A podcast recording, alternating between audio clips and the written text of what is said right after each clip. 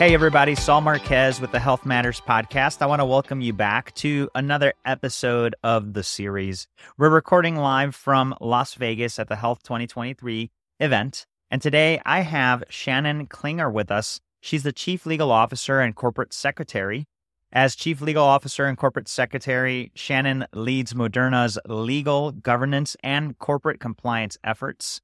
And I'm excited to have her join us again. Such a pleasure to see you, Shannon. It's great to see you as well. Thank you. Absolutely. And, and look, for folks that haven't had a chance to learn about you or listen to the previous interview, tell us a little bit about what inspires your work in this business.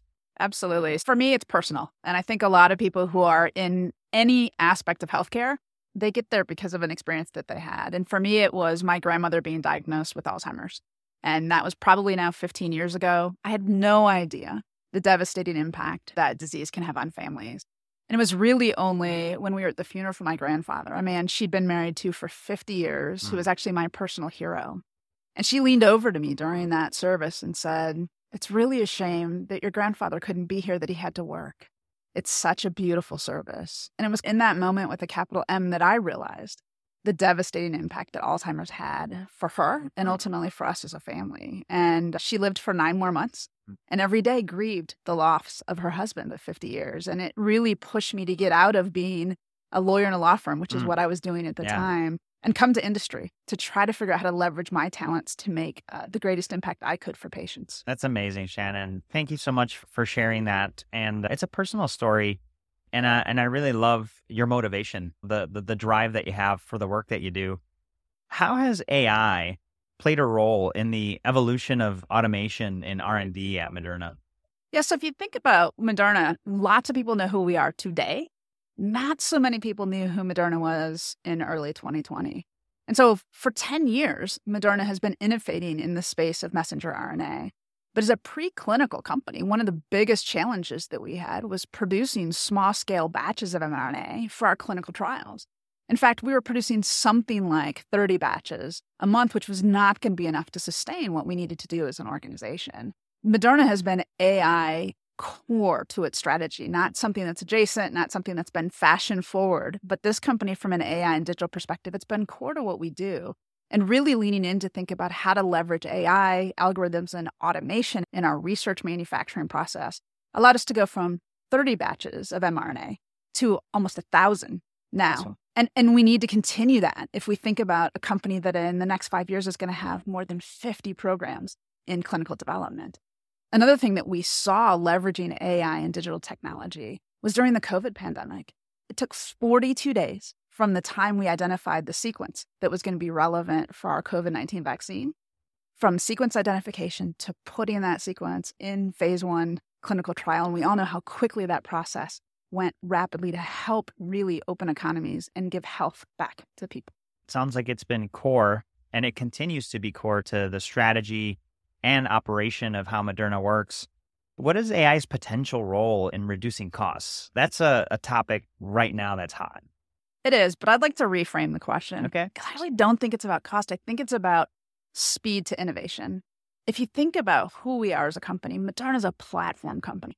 That means we merge the best of science and the best of technology into a single platform, leveraging messenger RNA that we believe can yield hundreds of treatments for patients all over the world. And so when we lean in and think about speed and impact to patients, that's where we really lean in from an AI perspective give you a couple of examples. We have yeah, something great. that we call the mRNA Design Studio. And that really allows us to integrate our messenger RNA design with our automation processes. We direct orders through each phase of the clinical development, use our high throughput screen and manufacturing process to make sure that we can get mRNA constructs to the scientists who need them. That becomes really important because, as a platform based technology company that happens to play in the biotech space, we also have a program called mRNA Access. This program, we open our platform to researchers and academic institutions and government institutions around the world to see what might they do with messenger RNA to battle infectious diseases, to research things for unmet medical need, and to be able to do that and deliver for those stakeholders through our automation and digital platform is critically important. That's super fascinating, Shannon. And it's almost like it's an open platform, right? Think of it like coding. The R- mRNA is the code, and you're inviting collaboration to come up with new ideas and new applications to it. What role do you think the government should play in regulating AI?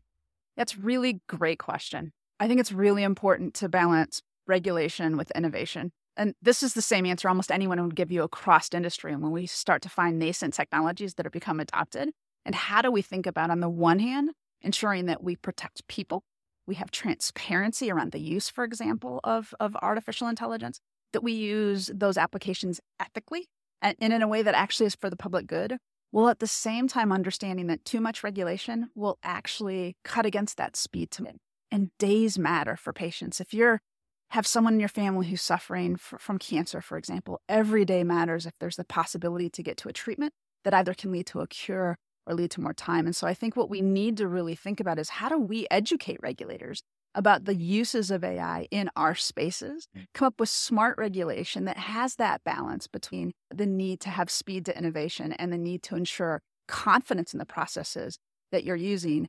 And I think, particularly, we're sitting here in the United States, if we look back at data privacy as an example, Europe came out with GDPR and had a national, multinational scheme for privacy. In the US, we're still struggling to would regulate it from a state level perspective as opposed to at the federal level. Can we come up with a common standard hmm. to regulate AI so that we have a level playing field, but we maximize the innovative impact for patients? Said Shannon. And look, as a tech first company playing in the biotech space, certainly love the work that you guys are doing what closing thought would you leave our listeners with? At Moderna, we imagine the impossible and make it possible. And so I think just continuing to understand that innovation is going to move much faster than any of us can comprehend.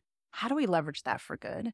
How do we all come to work every day knowing that what we want to do is make a tremendous difference for people? I'm actually on a panel later this afternoon with Vanessa Kerry, and we're going to talk about how we leverage science and technology to build sustainable health systems in Africa. And I think the power of technology to democratize, in our case, medicines around the world, irrespective of where someone was born, that they have access to high quality treatments is something that we're certainly looking forward to. I love it, Shannon. Always inspired by the vision that you put forth when we do these podcasts with you. Love the work that Moderna is doing to make health better for everyone. And I can't thank you enough for being with us today. Thank you so much.